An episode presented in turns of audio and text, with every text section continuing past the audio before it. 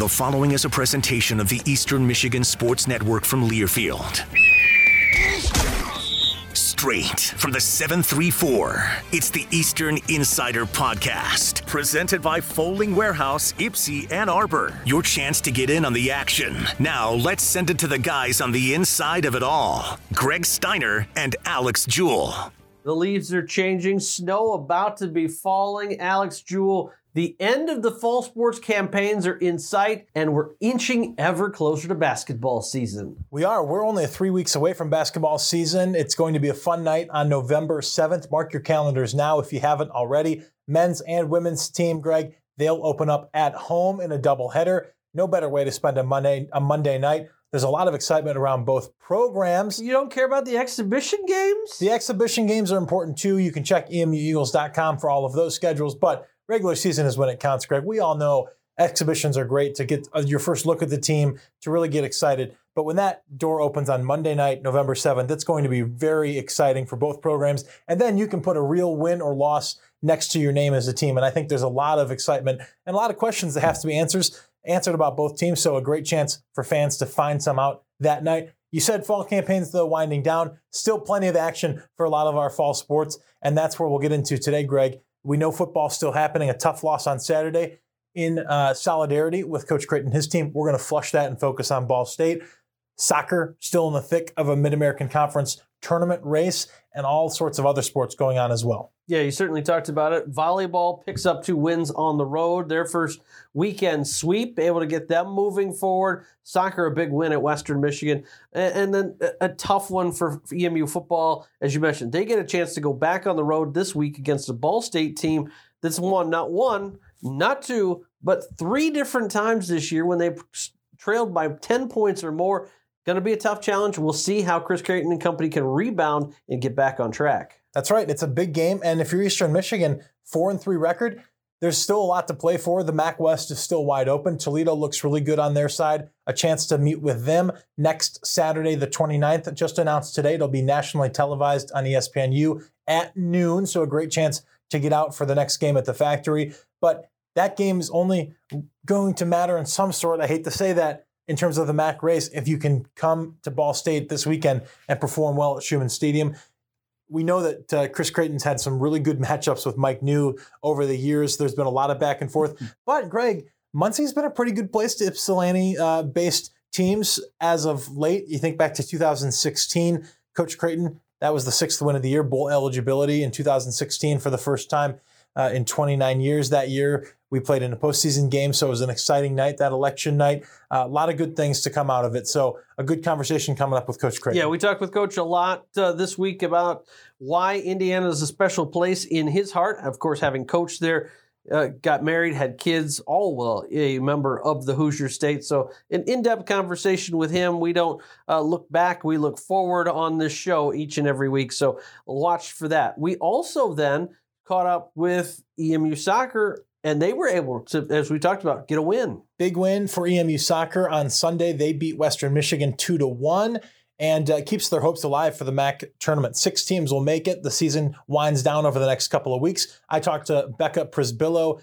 She is a junior on the team, the goalkeeper. She thinks it's a great win to springboard the team through the rest of the season, and as they hope to get into that top six. And Greg, we mentioned it, basketball on the way. That means it's time to start talking hoops with our programs as well. Fred Castro joins the program after the interview with soccer. So we're going to cover football, soccer, and uh, women's basketball all on this show. We should mention too, Greg, that there is a big week ahead of sports on campus. If you're looking for ways to get out and support, go to emueagles.com slash calendar. One thing of note, uh, this week, especially Friday afternoon into the evening, cross country does race, and Dexter, great chance to get out and see a championship level program in the cross country teams. It's always fun. They don't get to compete at home a lot. So a great chance to see them. We also do have to plug next week. It is your final chance this week and early next week to still buy tickets for the upcoming E Club Athletic Hall of Fame induction ceremony. Autumn Bragg, Kerry Gould, TJ Lang, and Carl Lowe all going to the Hall of Fame one week from this Friday. That will be the 28th here in the atrium of the George Gervin Game Above Center. So get your tickets now. Then they'll be honored at halftime of that Toledo game. great class and great people coming back to the Hall of Fame. also, a chance to come in for that good dinner, that awesome ceremony, and to see some of the upgrades in the arena, or if you just want to see me and Greg roaming around on that night. So, big week in store on the Eastern Insider podcast. We're going to take a quick break. No recap this week because we're trying to roll through. We've got three interviews to get you to. If you want your recap of all your sports, visit emueagles.com. Look at social media. You can find all the box scores and in depth information on the website. That's a quick plug for our website, as too, that Greg has worked so hard on. So, we're going to take a quick time out. Chris Creighton, Greg Steiner on the other side of this one. You're listening to the Eastern Insider Podcast. Whether you're in the D or out at sea, we always bring you the E on the only show that brings you all things Eastern all the time. The Eastern Insider Podcast. Over the weekend, Eastern Michigan and Northern Illinois battled on the gridiron, joined by EMU head football coach Chris Creighton to recap and then get you set for the week that upcoming against Ball State. Coach, tough one offensively against Northern Illinois. They hold your team to a season low 10 points in that game, but your defense once again stood up to the challenge for a lot of that game uh, and, did a good job against Northern when they were playing multiple quarterbacks, multiple different looks, and, and, really trying to throw you off a lot. Yeah, they were. They it's hard to hard to prepare for the unknown, of course. And uh, you know, when I yep. say that, I mean at quarterback, and you know, got wind towards the very end of the week. You know that uh, the quarterback that played against Toledo and had been backing up that that he might be injured. Um, the defensive staff, you know, had to think on their feet and make adjustments and um, they did a good job with that. Um, no question. When you you look, you see their styles, Jordan uh, Jordan Lynch's brother on the field versus Rocky Lombardi, they play much differently, and that's also something that you couldn't also always physically know when they're coming in and coming out. Right? You just knew that okay, if Rocky's in the game, maybe prepare for pass, but that wasn't necessarily the case too. Yeah, no, we I mean we didn't know whether he was going to be available. We didn't know that uh, his backup was injured.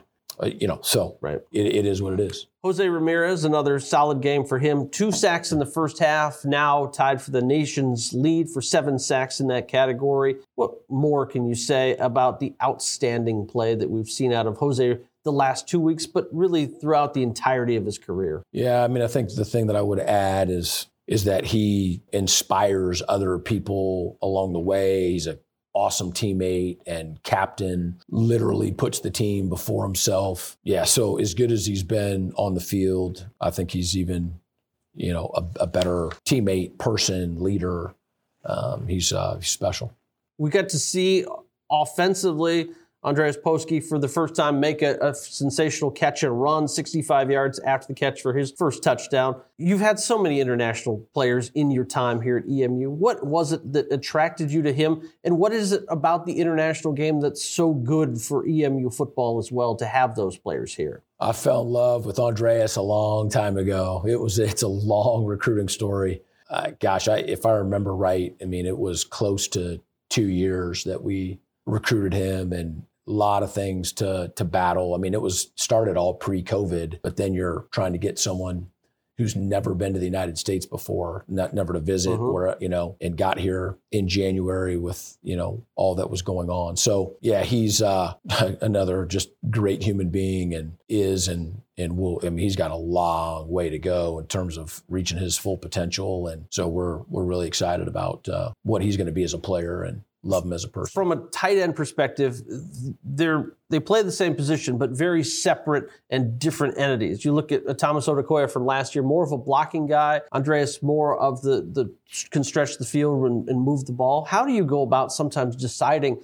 that how the tight end group works because they are so different. Yeah, I think you know um, Thomas was the best blocking tight end in in America, and he could also catch the ball. Yeah. But like he just you know uh, was dominant in that way. And Andreas can be that good of a blocker. He's not there yet, but and and he can do it. But I'm talking about you yeah. know doing it at a really really high level. Um, you know, and he he has the ability to um, run and, and catch it. And you know that's really what we're after are guys that that can do both. You know, that's what you're seeing out of Gunner yeah. right now, is, who's having a really good year as well. So, no, we've been really pleased with it. And, you know, you mentioned just about international players. You know, for me personally, obviously Eastern Michigan does a great job with international students. Um, the guys on our team aren't the only international right. students, you know, here. And uh, I was just very fortunate um, after I got my my master's degree and coached for two seasons to go over to Sweden to coach and play. And I had a fantastic experience and knew very little about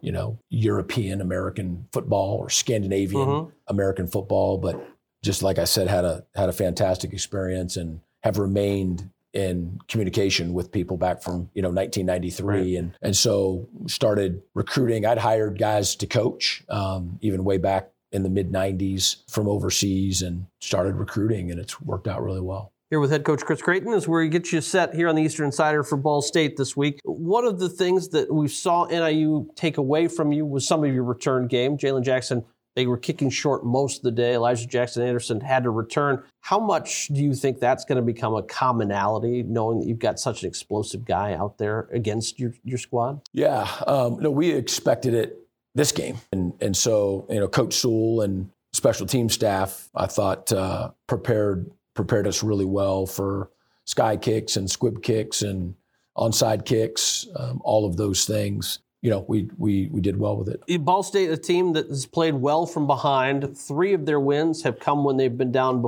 by ten points or more this season. Sometimes teams deflate when they get behind. Ball State has actually seemed to make them better. Uh, what do you see on paper right now, early in the week, that, that really you think that Ball State's going to create some problems for this team that you can also work the other way to exploit too? Um, well, I you know I've been watching their offense from preparing for other teams' defenses, and uh, haven't met with our defensive staff yet about their plan. But I'm really impressed with their quarterback. Um, he's got weapons on the outside, and you know they they can beat man. And uh, I think that's the reason, you know, in the pass game that they've had some uh, some real success is, you know, just in one-on-one situations, they have guys, you know, putting the ball in the right spot and guys making plays. Um, and then, you know, their their running game is really, really good. It's just it's it's it's violent, you know, it's just tough and aggressive. Um, that's the running style. You know, got a back that's that's really hard to hard to bring down. Um, and so I think they have got good balance. And I, I haven't looked at all the numbers, you know, about mm-hmm. how, how much they're running and passing and all of that, but I just know that that they can that they can do both. And so, you know, when you when you got to defend, you know, the whole field and got to defend both the pass and the run, it makes it difficult. Number, a number that stood out for me just looking at their stats is in the red zone, they've had to settle for field goals a lot more than touchdowns. They've kicked 16 field goals, making 12 of them.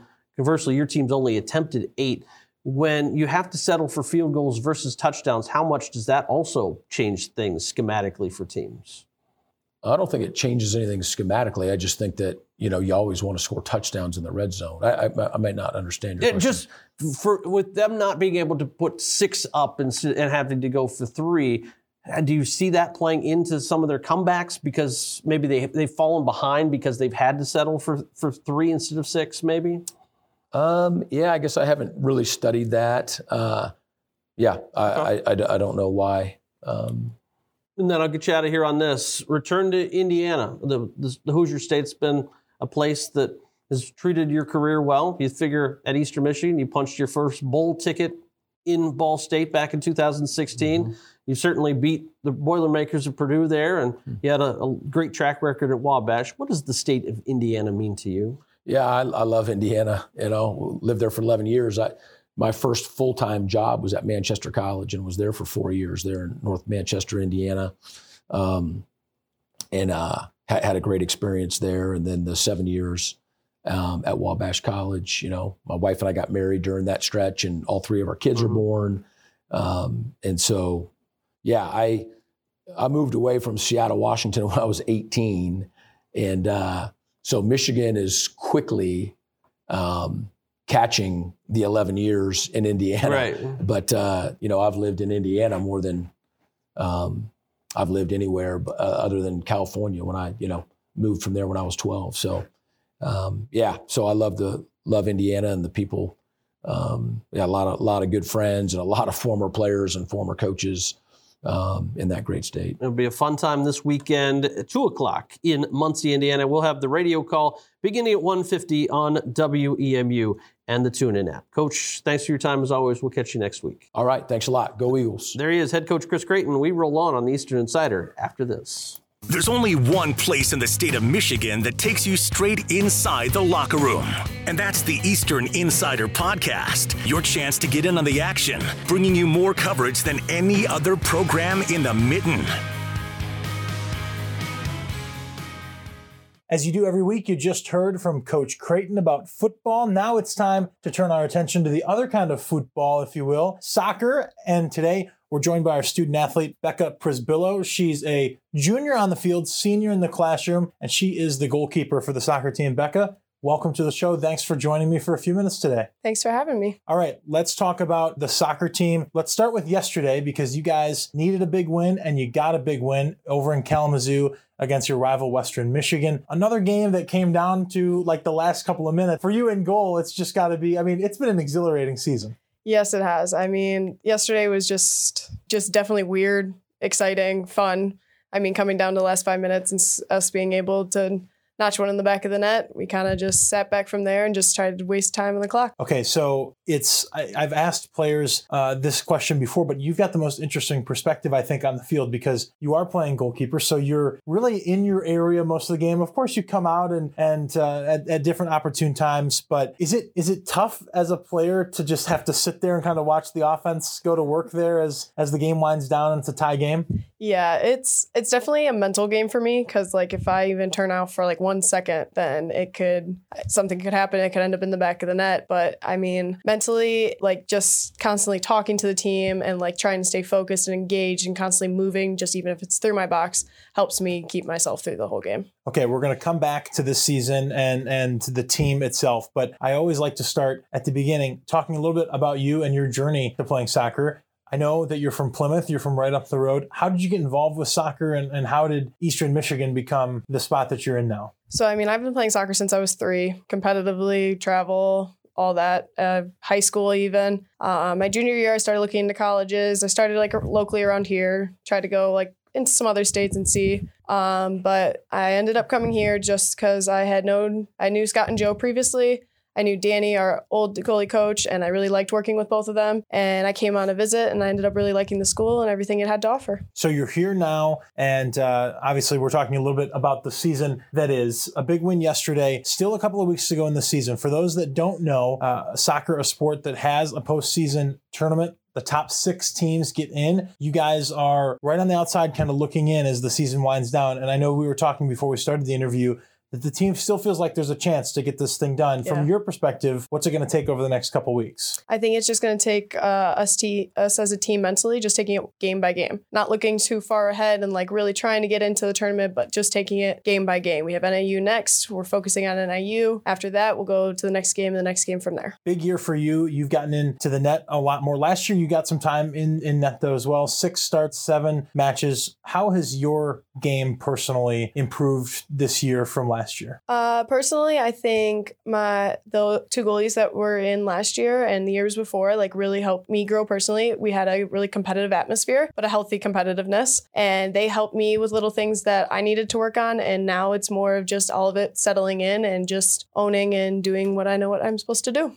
before we started the interview, I was asking you about so many close matches. There's just been the, yeah. the, times I've watched you guys this year. It's like in the last minute, somebody scores a goal, you guys win or maybe come up short. And you said to me, I know we're, we're so close, we're so young. Talk to me a little bit about, about the talent on the team right now and, and where you see this group being able to go in the next couple of years. I mean, just from the bat, we have 19 underclassmen. And I mean, with that, it's like it can be difficult, but everybody came in this year, wanted to work hard and play hard and earn their spots. And they have, and we have the talent. We are young, we lack the experience, but as the seasons goes on, you can see uh, each person is growing. Everybody's growing. The team is growing, and it's finally just it's starting to click. But we just need that little extra something to finish it off. You are one of the most experienced players on the team, and you've been playing soccer for a long time, whether it's in college or throughout your life, like you said. Uh, a win like you guys got yesterday at Western Michigan, tough one down to the end, but you guys are able to finally pull one out mm-hmm. and and be coming home happy with a last second win there against against the Broncos Is a win like that for a young team, can that be kind of a springboard to help build some momentum the rest of the season? Oh, definitely. We're a very competitive team. And right when it takes some time to gain confidence. And with this win, I think we have now some more confidence going into our next game. And hopefully we can continue to have that feeling and keep continuing to work hard and just push through. Okay. You've been playing soccer since you're three years old. Mm-hmm. Has goalie always been the position? How do you how do you become a goalkeeper? actually, it's a funny story. So up until my sophomore year of high school, I was actually a forward. So I did kind of I did goalie like on and off, but um, I ended up switching for about six years to forward. And then my high school needed a goalie. So I was like, well, I guess I'll switch back. So I switched back to goalie. And then then it came down to like, oh, college, what do I want to do? Do I want to play goalie? Do I want to play forward? So that was a really tough decision for me to make. But I ended up going with goalie and I'm here now. Okay. Uh, for those of us that watch soccer casually, enjoy soccer, but have never really played uh, and have never experienced it at this level, what is worse, heading the ball or taking some of the shots you do as a goalie?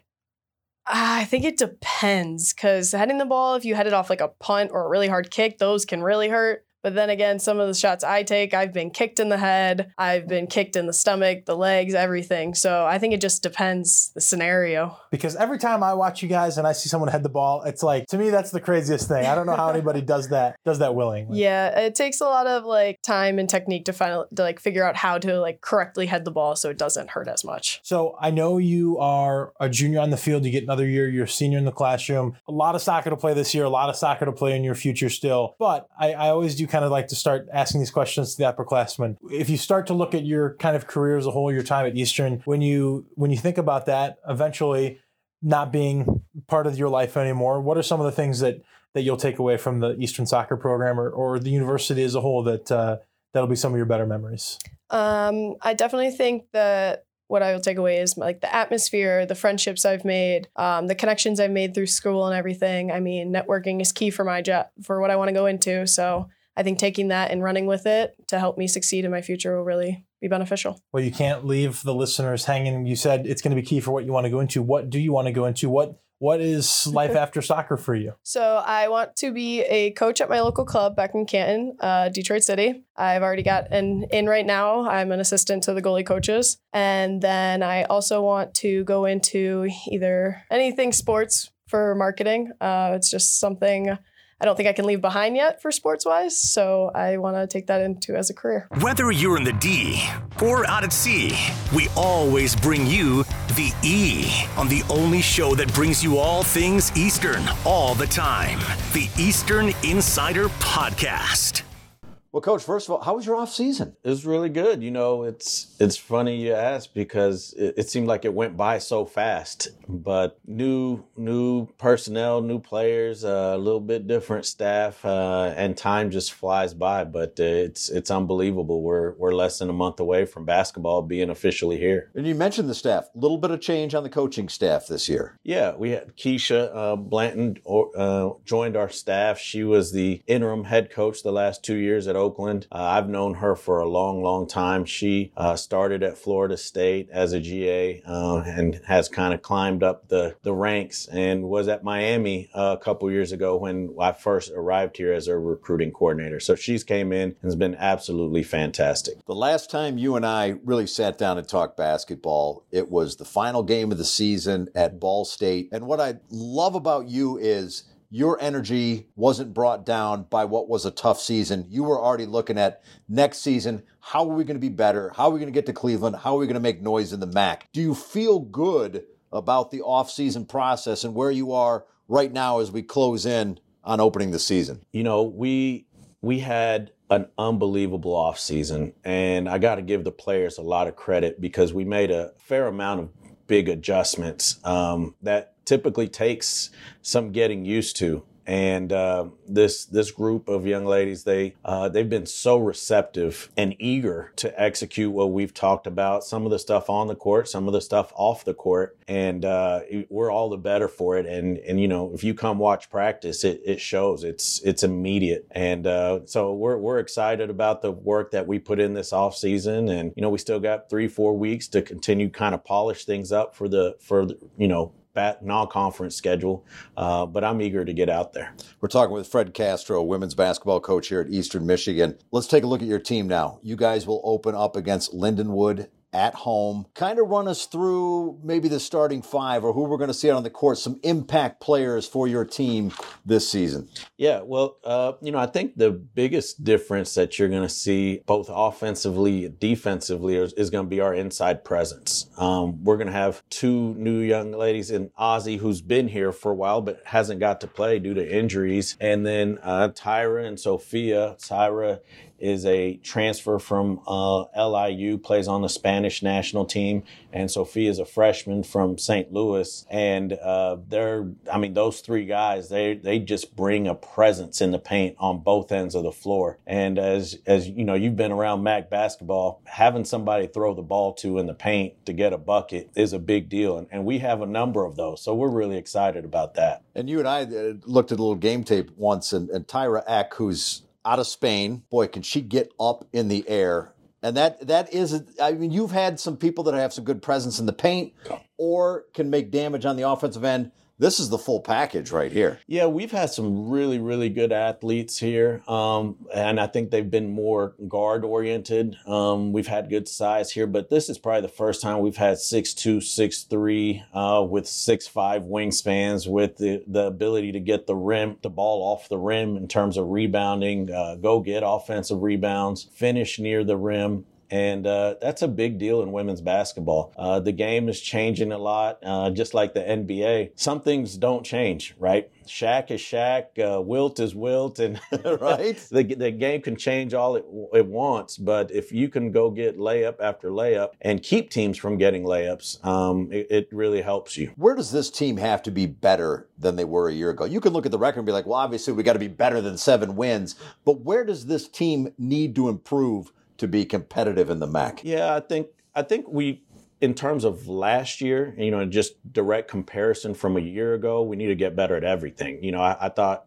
you know, the two previous years we had led the league in defense. We were number one in points per game allowed, and it wasn't even close two years ago. Uh, the margin was huge. We we just struggled to really score consistently. Uh, this year we've changed our um, offensive philosophy a little bit in, in terms of what we're running, how we're attacking the defense, and I think that's going to help us a great deal. But in comparison to last year and this year, I think we need to shoot it better. I think uh, our points in the paint and how we're getting the points in the paint mm-hmm. Uh, needs to change. Last year is so much dribble oriented. This year is going to be more post oriented and then having a good balance of being able to hit perimeter shots and have our post play. You bring back a player that served up more double doubles than in and out, and that's Skeins. Mm-hmm. What a weapon to have coming back. Yeah, and her role is going to change. You know, I think we've seen her a lot um, these past two years in the post, on the block, and and she's had some success. There's no question about it. Uh, you're going to see a little bit different game from her. She's worked really hard uh, on her perimeter shot. She's going to be a little bit more on the perimeter, uh, and we're going to be uh, opportunistic, advantageous with her when with matchups, and putting her uh, back in the post depending on how she's being guarded. But she has really what's been most exciting about her is how she's really stepped into a leadership role with this team. You know, she's unanim- unanimously essentially been uh, voted captain by her teammates, and a lot of that has been her leading by example. Uh, she's had an absolutely phenomenal offseason. So I'm excited to see uh, what that work shows up, how that work shows up this season.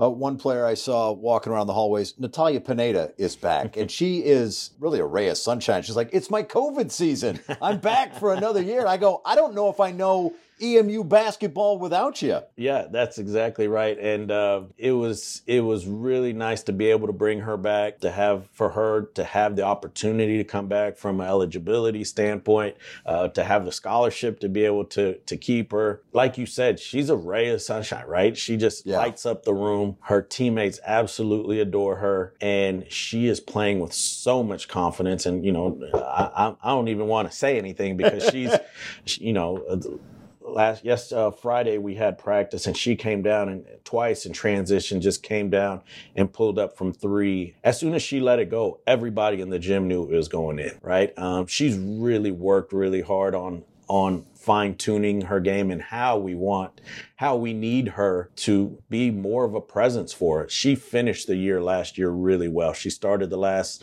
10 games or so had a bunch of double figure games. And when she played well, we typically played well. So I think she's really excited. She she's playing like a senior and she's playing with the urgency of a senior. And if you've been around college sports, you know uh, how important that is when you have one of those seniors that can just kind of make everybody say, listen, our time is now. And she's oozing that. We're talking with Fred Castro. And my final question for you, too, as we get ready for the women's basketball season is the nice thing about trans transfer portals and recruiting is it doesn't have to be a slow process to get to where you want to be. As you look at this upcoming season, what are your expectations for this team? Yeah, you know, I think I, I, know this is this sounds very coach talk and, and all that stuff, but you know, our emphasis this year has been every day, right? We got to come in every day and do the things, the little things at a really high level. I know what you're trying to ask me, but what I'm going to tell you is I want you to is, guarantee me something.